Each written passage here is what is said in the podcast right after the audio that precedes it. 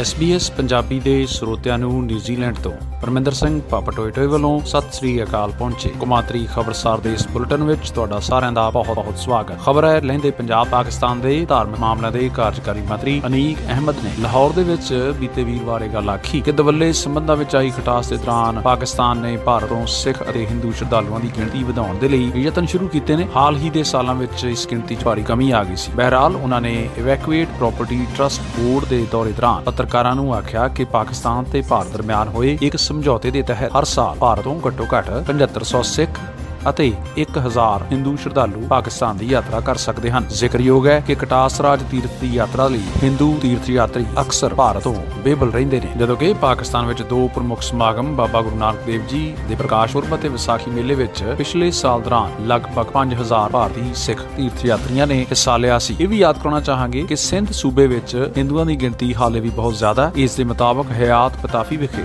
ਸ਼ਿਵ ਅਵਤਾਰੀ ਸਤਿਗੁਰੂ ਸੰਤ ਸਵਾਮੀ ਸਦਾਰਾਮ ਸਾਹਿਬ ਦਾ ਪ੍ਰਕਾਸ਼ ਪੁਰਬ ਮਨਾਉਣ ਲਈ ਪੰਜਾਬ ਸੂਬੇ ਦੇ ਚਕਬਾਲ ਵਿਖੇ ਕਟਾਸ ਰਾਜ ਦੇ ਦਰਸ਼ਨਾਂ ਲਈ 300 ਦੇ ਕਰੀਬ ਭਾਰਤੀ ਹਿੰਦੂ ਹੁਣ ਤੱਕ ਪਿਛਲੇ ਸਾਲ ਪਾਕਿਸਤਾਨ ਦੇ ਵਿੱਚ ਯਾਤਰਾ ਕਰ ਚੁੱਕੇ ਨੇ। ਤੇ ਉਧਰ ਅਮਰੀਕਾ ਤੋਂ ਖੁਸ਼ ਖਬਰ ਹੈ ਕਿ ਡਲਾਸ ਕਾਊਬॉयਜ਼ ਰਗਬੀ ਟੀਮ ਨੇ ਖਾਲਸਾ ਰਾਜ ਦੇ ਮਹਾਨ ਸਿੱਖ ਜਰਨੈਲ ਸਰਦਾਰ ਹਰੀ ਸਿੰਘ ਨਲਵਾ ਨੂੰ ਸਤਿਕਾਰ ਦਿੰਦਿਆਂ ਖਿਡਾਰੀਆਂ ਦੇ ਕੱਪੜਿਆਂ ਅਤੇ ਬੈਨਰਸ ਦੇ ਉੱਤੇ ਸਰਦਾਰ ਨਲਵਾ ਹੋਣਾ ਦੀ ਤਸਵੀਰ ਲਾ ਦਿੱਤੀ ਹੈ। ਟੀਮ ਦੇ ਕੋਚ ਦਾ ਮੰਨਣਾ ਹੈ ਕਿ ਅਮਰੀਕਾ ਦੇ ਸੀਜ਼ਨ ਦੇ ਅਧਿਕਾਰਤ ਤੌਰ ਤੇ ਸ਼ੁਰੂ ਹੋਣ ਤੋਂ ਪਹਿਲਾਂ ਰਗਬੀ ਮੈਚ ਦੇ ਵਾਸਤੇ ਮੁੱਖ ਕੋਚ ਨੇ ਇਸ ਥੀਮ ਦੇ ਵਿੱਚ ਕਾਰਪੇ ਓਮਨੀਆ ਵਾਕਾਂਸ਼ ਵਜੋਂ ਪ੍ਰਗਟ ਕੀਤਾ ਹੈ, ਜਿਸ ਦਾ ਅਰਥ ਹੈ ਸਭ ਕੁਝ ਪ੍ਰਾਪਤ ਕਰੋ ਅਤੇ ਟੀਮ ਦੇ ਪ੍ਰਸ਼ੰਸਕਾਂ ਲਈ ਖਾਲਸਾ ਰਾਜ ਦੇ ਸਿੱਖ ਜਰਨੈਲ ਦੀ ਤਸਵੀਰ ਨੂੰ ਉਮਾਨ ਨਾਲ ਆਪਣੇ ਕੱਪੜਿਆਂ ਦਾ ਸ਼ਿੰਗਾਰ ਬਣਾ ਰਹੇ ਨੇ। ਤੇ ਜੇਕਰ ਰੁਖ ਕਰਦੇ ਹਾਂ ਕੈਨੇਡਾ ਦਾ, ਜਿੱਥੇ ਕਿ ਭਾਰਤੀ ਮੂਲ ਦੇ ਅੰਤਰਰਾਸ਼ਟਰੀ ਵਿਦਿਆਰਥੀਆਂ ਨਾਲ ਤਸ਼ੱਦਦ ਦੇ ਮਾਮਲੇ ਵਧਦੇ ਜਾ ਰਹੇ ਨੇ। ਨੌਕਰੀਆਂ ਨਾ ਮਿਲਣ ਅਤੇ ਆਤੰਕੀ ਦੇ ਕਾਰਨ ਜਿੱਥੇ ਵਿਦਿਆਰਥੀ ਵੀਜ਼ੇ ਤੇ ਗਈਆਂ ਪੰਜਾਬੀ ਕੁੜੀਆਂ ਦੇ ਨਾਲ ਜਿੰਸੀ ਸ਼ੋਸ਼ਣ ਦੇ ਮਾਮਲੇ ਵਧਦੇ ਜਾ ਰਹੇ ਨੇ, ਉੱਥੇ ਦੂਜੇ ਪਾਸੇ ਮੁੰਡਿਆਂ ਨੂੰ ਪੈਸੇ ਦਾ ਲਾਲਚ ਦੇ ਕੇ ਨਸ਼ਿਆਂ ਦੇ ਧੰਦੇ ਵਿੱਚ ਫਸਾਇਆ ਜਾ ਰਿਹਾ ਹੈ। ਇਸ ਗੱਲ ਦਾ ਖੁਲਾਸਾ ਕਰਦਿਆਂ ਔਰਤਾਂ ਦੇ ਸਹਿਯੋਗੀ ਸੰਗਠਨ Elsie Hayworth Centre for Women EHCFW ਨੇ ਸ੍ਰੀ ਅਕਾਲ ਤਖਤ ਸਾਹਿਬ ਦੇ ਜਥੇਦਾਰ ਨੂੰ ਇਸ ਮਾਮਲੇ ਦਾ ਨੋਟਿਸ ਲੈਣ ਦੀ ਅਪੀਲ ਕੀਤੀ ਹੈ। ਸੰਗਠਨ ਨੇ ਇਹ ਵੀ ਅਪੀਲ ਕੀਤੀ ਹੈ ਕਿ ਪੈਸੇ ਦੀ ਘਾਟ ਕਾਰਨ ਜੋ ਪੰਜਾਬਣ ਕੁੜੀਆਂ ਜਿੰਸੀ ਸ਼ੋਸ਼ਣ ਦਾ ਸ਼ਿਕਾਰ ਹੋ ਰਹੀਆਂ ਨੇ, ਉਹਨਾਂ ਨੂੰ ਕੈਨੇਡੀਅਨ ਗੁਰਦੁਆਰਿਆਂ ਵੱਲੋਂ ਆਰਥਿਕ ਸਹਾਇਤਾ ਦੇਣ ਦਾ ਪ੍ਰਬੰਧ ਕੀਤਾ ਜਾਵੇ। ਇੱਕ ਮੀਡੀਆ ਰਿਪੋਰਟ ਦੇ ਵਿੱਚ ਕਾਰਜਕਾਰੀ ਨਿਰਦੇਸ਼ਕ ਸ਼੍ਰੀਮਤੀ ਸੁੰਦਰ ਸਿੰਘ ਦੇ ਹਵਾਲੇ ਨਾਲ ਇੱਕ ਗੱਲ ਆਖੀ ਗਈ ਹੈ ਕਿ ਵਿਦਿਆਰਥੀ ਵੀਜ਼ੇ ਤੇ ਆਏ ਮੁੰਡੇ ਅਤੇ ਕੁੜੀਆਂ ਨੂੰ ਸਮਾਜਿਕ ਸੰਸਥਾਵਾਂ ਬਹੁਤ ਘੱਟ ਧਿਆਨ ਦੇ ਰਹੀਆਂ ਨੇ। ਜ਼ਿਕਰਯੋਗ ਗੱਲ ਇਹ ਹੈ ਕਿ ਹਰ ਸਾਲ ਤਕਰੀਬਨ ਜ਼ਿਲ੍ਹਾ ਦੇ ਕਰੀਬ ਅੰਤਰਰਾਸ਼ਟਰੀ ਵਿਦਿਆਰਥੀ, ਖਾਸ ਤੌਰ ਤੇ ਪੰਜਾਬ ਤੋਂ ਕੈਨੇਡਾ ਪਹੁੰਚਦੇ ਨੇ। ਤੇ ਇਹ ਗੱਲ ਸਾਰੇ ਜਾਣਦੇ ਨੇ ਕਿ ਕੈਨੇਡਾ ਇਨੀ ਦਿਨੀ ਆਰਥਿਕ ਵਿੱਤੀ ਸੰਕਟ ਦੇ ਵਿੱਚੋਂ ਗੁਜ਼ਰ ਰਿਹਾ ਹੈ। ਲੈਂਦੇ ਪੰਜਾਬ ਤੋਂ ਬੜੇ ਅਜੀਬੋ-ਗਰੀਬ ਅੰਕੜੇ ਮਿਲ ਰਹੇ ਨੇ ਕਿ ਪਾਕਿਸਤਾਨ ਦੀ ਲਗਭਗ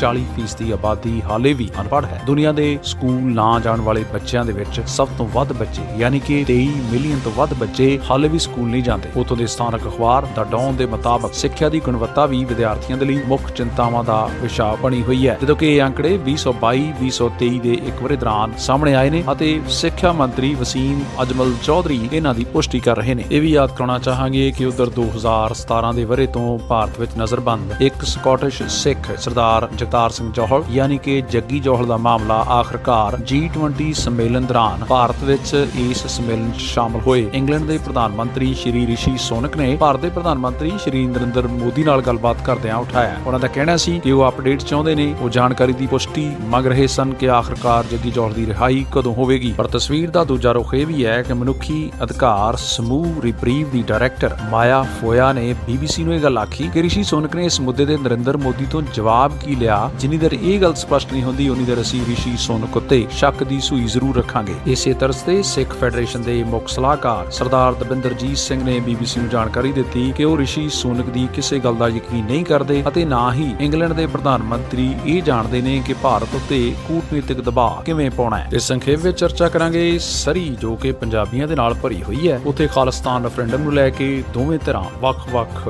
ਦਾਅਵੇ ਕਰ ਰਹੀਆਂ ਨੇ। ਗਰਮ ਖਿਆਲੀ ਜਥੇਬੰਦੀਆਂ ਹੁਣ ਇਸ ਗੱਲ ਦੇ ਉੱਤੇ ਉਤਾਰੂ ਨੇ ਕਿ 29 ਅਕਤੂਬਰ ਨੂੰ ਦੁਬਾਰਾ ਵੋਟਾਂ ਪੈਣਗੀਆਂ, ਕਿਉਂਕਿ ਬਹੁਤ ਸਾਰੇ ਲੋਕ ਖਾਲਿਸਤਾਨ ਰੈਫਰੈਂਡਮ ਦੇ ਵਿੱਚ ਹਿੱਸਾ ਲੈਣ ਤੋਂ ਵਾਂਝੇ ਰਹਿ ਗਏ ਨੇ, ਜਦੋਂ ਕਿ ਸਰਕਾਰਾਂ ਇਸ ਮਾਮਲੇ ਵਿੱਚ ਦਵੱਲੇ ਫਸੀਆਂ ਹੋਈਆਂ ਨਜ਼ਰ ਆ ਰਹੀਆਂ ਨੇ। ਤੇ ਉਧਰ ਪਤਾ ਲੱਗਿਆ ਕਿ ਪਾਕਿਸਤਾਨ ਦੇ ਪਹਿਲੇ ਸਿੱਖ ਨਿਊਜ਼ ਐਂਕਰ ਨੂੰ ਉੱਥੋਂ ਦੇ ਇੱਕ ਮੰਤਰੀ ਦੇ ਦਬਾਅ ਹੇਠ ਅਹੁਦੇ ਤੋਂ ਹਟਾ ਦਿੱਤਾ ਗਿਆ ਹੈ। ਉੱਥੋਂ ਦੇ ਇੱਕ ਸਥਾਨਕ ਚੈਨਲ ਦੇ ਵਿੱਚ ਸਿੰਧ ਸੂਬਾ ਸਰਕਾਰ ਦੇ ਇੱਕ ਮੰਤਰੀ ਸ਼ਾਜੀਆ ਮਰੀ ਵੱਲੋਂ ਇਹ ਗੱਲ ਆਖੀ ਗਈ ਹੈ ਕਿ ਹਰਮੀਤ ਸਿੰਘ ਨਾਮ ਦੇ ਇਸ ਪਹਿਲੇ ਸਿੱਖ ਨਿਊਜ਼ ਐਂਕਰ ਨੇ ਉਹਨਾਂ ਦੇ ਖਿਲਾਫ ਖਿਲਾਫ ਇੱਕ ਟਵੀਟ ਕਰ ਦਿੱਤਾ ਸੀ, ਜਿਸ ਨੂੰ ਲੈ ਕੇ ਉਹ ਸਖਤ ਨਾਰਾਜ਼ ਹੋ ਗਏ। ਭਾਵੇਂ ਕਿ ਹਰਮੀਤ ਸਿੰਘ ਨੇ ਇਸ ਟਵੀਟ ਨੂੰ ਅੱਧੇ ਘੰਟੇ ਬਾਅਦ ਹਟਾ ਕੇ ਇਸ ਤੋਂ ਮਾਫੀ ਵੀ ਮੰਗੀ, ਲੇਕਿਨ ਨਾਰਾਜ਼ ਹੋਏ ਮੰਤਰੀ ਨੇ ਆਖਰਕਾਰ ਨੌਕਰੀ ਤੋਂ ਹਰਮੀਤ ਸਿੰਘ ਨੂੰ ਕਢਵਾ ਕੇ ਹੀ ਸਾਹ ਲਿਆ। ਪਤਾ ਲੱਗਿਆ ਹੈ ਕਿ ਉਗੇ ਪੱਤਰਕਾਰ ਰਵੀਸ਼ ਕੁਮਾਰ ਦੀ ਤਰਜ਼ ਉਤੇ ਹੁਣ ਸਰਦਾਰ ਹਰਮੀਤ ਸਿੰਘ ਆਪਣਾ YouTube ਚੈਨਲ ਸ਼ੁਰੂ ਕਰਕੇ ਆਪਣੀਆਂ ਬਾਤਾਂ ਸਿੱਧੀਆਂ ਕਰਨਗੇ। ਤੇ ਉਧਰ ਇਟਲੀ ਦੇ ਵਿੱਚ ਲੰਮੇ ਸਮੇਂ ਤੋਂ ਪੰਜਾਬੀ ਭਾਈਚਾਰਾ ਜਿਸ ਗੁਰੂ ਘਰ ਦੇ ਨਾਲ ਜੁੜਿਆ ਹੋਇਆ ਹੈ, ਉਹਨਾਂ ਵਿੱਚੋਂ ਇੱਕ ਗੁਰਦੁਆਰਾ ਸਾਹਿਬ ਸ੍ਰੀ ਗੁਰੂ ਨਾਨਕ ਦੇਵ ਜੀ ਪਸਿਆਨੋ ਦੀ ਮਲਕੀਅਤ ਨੂੰ ਲੈ ਕੇ ਸੰਗਤ ਅਤੇ ਪ੍ਰਬੰਧਕੀ ਢਾਂਚੇ ਵਿੱਚ ਜੋ ਟਕਰਾਓ ਚੱਲ ਰਿਹਾ ਹੈ, ਉਸ ਨੂੰ ਲੈ ਕੇ ਕਾਫੀ ਲੋਕ ਸੁਹਿਰਦ ਯਤਨ ਕਰਨ ਦੇ ਰੌਂ ਵਿੱਚ ਦਿਖਾਈ ਦਿੰਦੇ ਨੇ। ਇਥੋਂ ਤੱਕ ਕਿ ਗੁਰਦੁਆਰਾ ਗੋਬਿੰਦਸਰ ਸਾਹਿਬ ਲਵੀਨੀਓ ਦੀਆਂ ਸੰਗਤਾਂ ਵੱਲੋਂ ਵੀ ਮੌਜੂਦਾ ਪ੍ਰਬੰਧਕ ਕਮੇਟੀ ਨੂੰ ਬੇਨਤੀ ਕੀਤੀ ਗਈ ਹੈ ਕਿ ਆਪੋ ਆਪਣੀ ਹਉਮੈ ਨੂੰ ਤਿਆਗ ਕੇ ਇਸ ਮਸਲੇ ਦਾ ਹੱਲ ਕੀਤਾ ਜਾ ਸਕੇ। ਯਾਦ ਰਹੇ, ਇਸ ਤੋਂ ਪਹਿਲਾਂ ਵੀ ਇਹ ਪਚੀਤਾ ਮਾਮਲਾ ਇਟਲੀ ਦੀ ਪੁਲਿਸ ਕੋਲ ਜਾ ਚੁੱਕਿਆ ਹੈ। ਤੇ ਉਧਰ ਜਦੋਂ G20 ਸੰਮੇਲਨ ਤੋਂ ਬਾਅਦ ਵਿਸ਼ਵ ਬੈਂਕ ਦੇ ਮੁਖੀ ਅਜੇ ਬੰਗਾ ਨੇ ਪ੍ਰਧਾਨ ਮੰਤਰੀ ਨਰਿੰਦਰ ਮੋਦੀ ਦੀ ਖੁੱਲ੍ਹ ਕੇ ਤਾਰੀਫ ਕੀਤੀ। ਉਹਨਾਂ ਇੰਡੀਆ ਟੁਡੇ ਦੇ ਨਾਲ ਗੱਲ ਕਰਦਿਆਂ ਇਹ ਵੀ ਗੱਲ ਆਖੀ ਕਿ ਮੈਂ ਮੇਕ ਇਨ ਇੰਡੀਆ ਦੀ ਉੱਤਮ ਉਦਾਹਰਣ ਹਾਂ। ਉਹਨਾਂ ਆਖਿਆ ਕਿ ਭਾਰਤ ਵਿੱਚ ਉਹ ਵੱਡੇ ਹੋਏ ਅਤੇ ਭਾਰਤੀ ਸੰਸਥਾਵਾਂ ਦੇ ਵਿੱਚ ਹੀ ਉਹਨਾਂ ਨੇ ਆਪਣੀ ਪੂਰੀ ਪੜ੍ਹਾਈ ਕੀਤੀ ਹੈ। ਅੱਗੇ ਚੱਲ ਕੇ ਉਹਨਾਂ ਇਹ ਵੀ ਬਿਆਨ ਦਿੱਤਾ ਕਿ ਵਿਸ਼ਵ ਬੈਂਕ ਦੇ 55% ਕਰਮਚਾਰੀ ਅਮਰੀਕਾ ਤੋਂ ਬਾਹਰ ਦੇ ਹਨ ਅਤੇ ਮੈਂ ਮਜ਼ਾਕ ਵਿੱਚ ਪ੍ਰਧਾਨ ਮੰਤਰੀ ਮੋਦੀ ਨੂੰ ਕਿਹਾ ਕਿ ਮੈਂ ਮੇਕ ਇਨ ਇੰਡੀਆ ਦੀ ਸਭ ਤੋਂ ਉੱਤਮ ਉਦਾਹਰਣ ਹਾਂ। ਉਧਰ ਦਿਲਚਸਪ ਖਬਰ ਇਹ ਵੀ ਹੈ ਕਿ ਅਮਰੀਕਾ ਦੇ ਵਿੱਚ ਅਗਲੇ ਸਾਲ 2024 ਦੀਆਂ ਸੰਭਾਵਿਤ ਰਾਸ਼ਟਰਪਤੀ ਚੋਣਾਂ ਦੇ ਮੱਦੇਨਜ਼ਰ